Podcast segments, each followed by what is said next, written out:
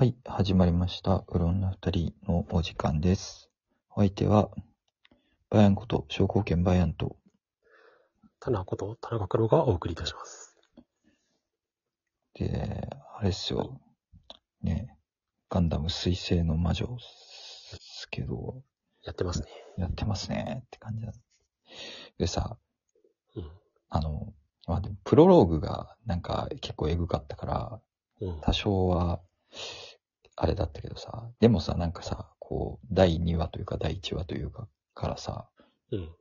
なんか、ウテナっぽいっていうかさ、おうあの、なんか、すげえウテナっぽいって思ったら、なんかウテナのなんかノベライズとかしてた人が、なんか脚本だかなんだかうんらしいね。らしくて、うんあー、なるほどっていう感じや思ったんやけど、ここ数話でなんか、ずんずん暗くなって、バリバリのガンダム集が出てて、しかもなんかこうさ、富のガンダムよりやや暗いぐらいの暗さっていう、こう、富の音体のガンダムも暗い時はこんな感じかもしれんけど、それぐらいよりもっと暗い感じのさ、こう、悪趣味感ある世界観だったりするわけよ。そうだよね。こう陰謀はなんか最初から出てきたけど、こう急になんか、なんかね、戦争でもない軽くねみたいなさ、そんな、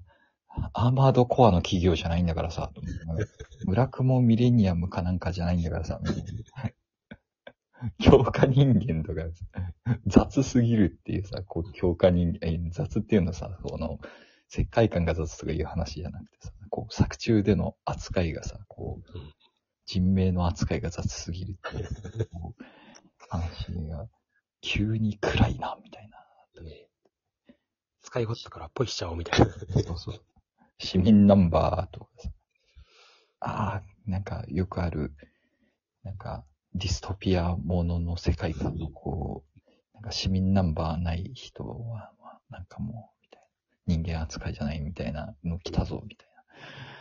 あったけどさ。なんかね、癒し、今のところい癒しポイントグエルだけっていう。グ エグエルくん良くない一番っていう。最初のモラハラっぽい。上からの、ね、そう。最悪の登場の仕方してから、なんか一番いいやつにいつの間にかなってるっていう、なんか、キャンプしてる人。グエキャン。クエキャンすげえ面白かった。あれさ、で、わざわざさ、こう、テンペストが下敷きですみたいなのが言われとったからさ、おテンペスト読んだんですよ、シェイクスピア。おおはい。でもさ、復讐の話なんですよ、テンペストって。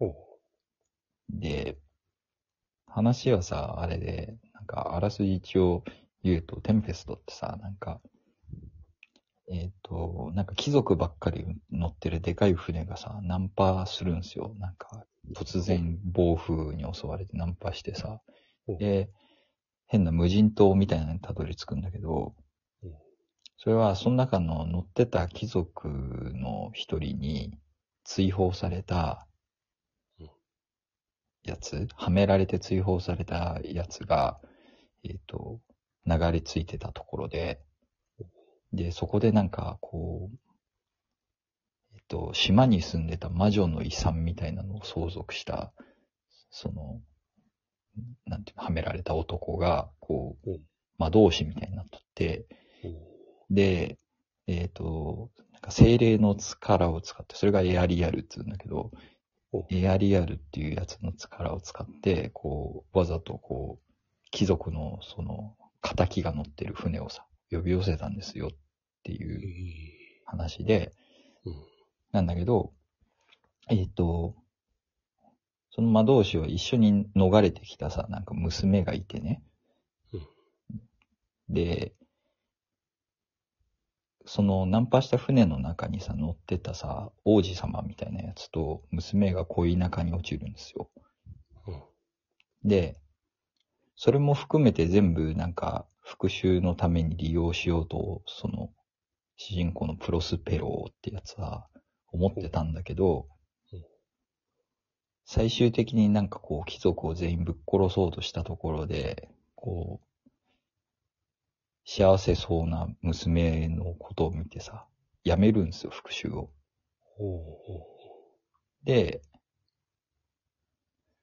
観客に、この後私がどうするかっていうのは、この観客に委ねたいと思いますってあの、復讐をやめて島に戻るのがいいと思った人は、拍手をみたいなところで終わるほう。へっていうお話なんですけど、面白いかっていうと、うん、っていう感じなんだけど、あの、ほら、複雑じゃん、もう今の、おさ、世の中にあるお話はもうちょっと複雑じゃないですか。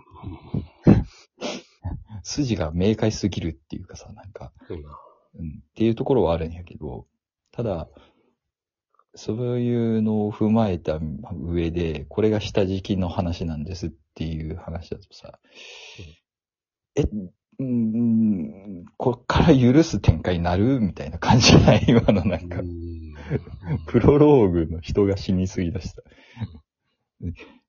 テンペスト人死んでないからね。テンペストのさ、はめられて追放されただけだからさ。しかもだいぶ主人公に非があるんですよ、プロスペローの。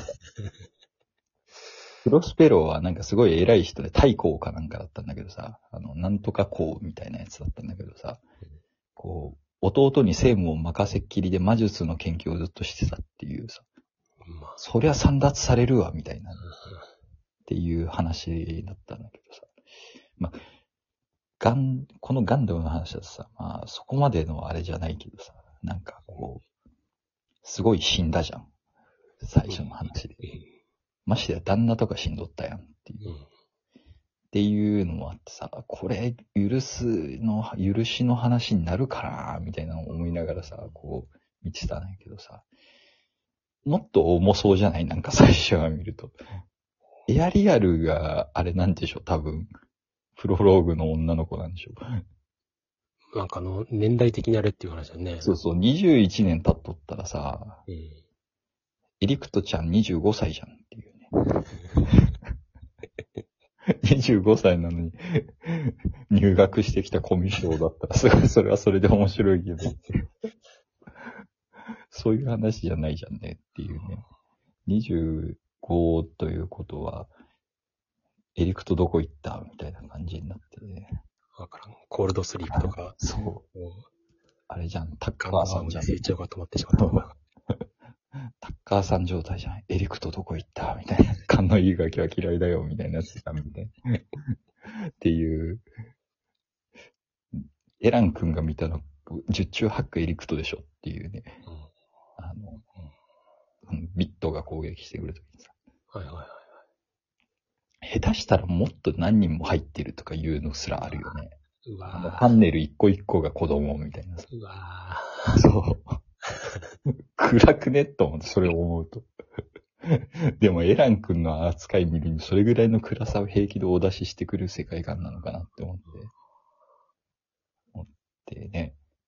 それだとあのビットにも、スランにも勝てないっていうさ、あの、なんか理不尽な強さだったじゃん、今回。ーうんその辺もなんか面白いよねっていうか、なんか、旧作要素拾いみたいなのも結構面白いっていうかさ、なんかこう、誰か言ったけどさ、あの、ビット、ビットって、まあ、ファンネルというかビットというかさ、あれってもともとエルメスのなんか専用武器みたいな感じだったよね、そういえばっていうさ、ああ、そうね。そう、魔女の武器をねっていうね、ああ。いう話よねっていう。それでなんか主人公機なのに、ファンネル一本やりみたいなさ、主人公機ファンネル一本やり盛り上がるんかなって思ったら結構おも面白いのが、すごいよね。縦にもなるっていうのはちょっと。面白いいろんな使い方してるからね。そう。面白いね。防御もできるしさ、攻防一体のなんかこう、武器みたいなのでちょっと面白い。あれも、なんか、今のところ戦闘も面白いっていうかさ、なんか、ダリル・バルデーだっけ？あの、グエル君が乗ってて、はいはいはいはい。AI 切った方が強いのは熱いよね。あグエル君ちゃんと強かったんや。ちゃんと強かったんやってさ、見てる方が思ったところでさ、ちゃんと勝った後にさ、こうスレッタがさ、あんたつ、あなたちゃんと強かったです、みたいなこと言うじゃん。そうね、みたいな感じであってね、こう、納得感があるというかさ。あとあれも、なんか、こう、エラン君のさ、なんか、やたら広いフィールド、バトルフィールド選んだなって思ったらさ、こうなんか、めちゃくちゃ動きながら遠くから撃ちまくるっていう、なんか、それ、それさ、強いけどさ、みたいな。なんか、アーマードコアとかで嫌われるやつの対戦スタイルみたいな、してきて、面白いなって。シャリクはどんなやつなんだろうねって感じだけどね。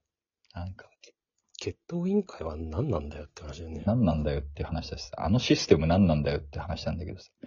でもあれは趣味かもしれんって思う。あれはウテナっぽいから趣味かもしれんと。なんか、大したあれはないかもしれないなと思って。でも、っていうか、あれ死にそうじゃない？大丈夫なのかね？ひ人死に出そうなシステムよね。バリバリ実弾よね、だってね、あれね。絶対死んでるでしょ。絶対何人も死んでるっしょ、みたいなさ。でもなんか、何人も死んでてもさほど気にしない世界観なんだなっていう、なんとなく伝わってきてさ、あ、これ決闘で死んでるやついるやつやんっていうみんな陰謀やり放題だしさ、そう、陰謀やる方自己死するでしょ。もう誰も信用できないの。なんかもう、今んとこ裏がなくいいやつの多分チュチュぐらいしかわかんないっていう、ね。チュチュ先輩ぐらいしかわかんねえと。ニカねえとか怪しくねえだってなんか。完全に怪しい笑顔で。ニカねえ絶対怪しいわと思って。あれ、チュチュのさ、親が微妙になんか反政府運動してますみたいなのさ、あれはさ、こうミスリードっていうかさ、あれは本当に大したことないボートでさ、ニカねえの親はマジのテロ